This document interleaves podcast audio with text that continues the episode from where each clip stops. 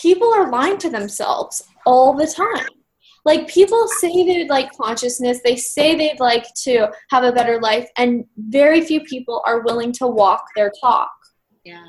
They'd rather live somebody else's life life and handle other people's thoughts rather than just take all the judgment that comes at them and keep walking forward.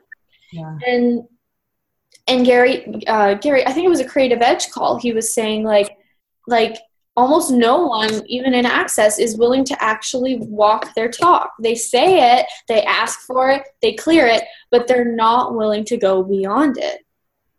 Um, and i looked at that and i'm like and i'm like where am i that insane?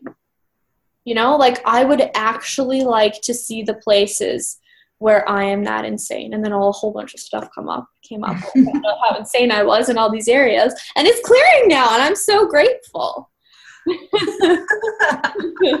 so how much are you guys lying to yourself? Like all the inventions that are coming up where is it just being insane and nothing more and nothing less? Hmm. Everything that is times a godzillion will you destroy and then create it all? Yeah. right and wrong good and bad all nine POD and POC shorts boys and beyonds. It doesn't even exist. Like me being myself around certain humans and them not liking me it never existed they still like me Wow. Do they have to like you though?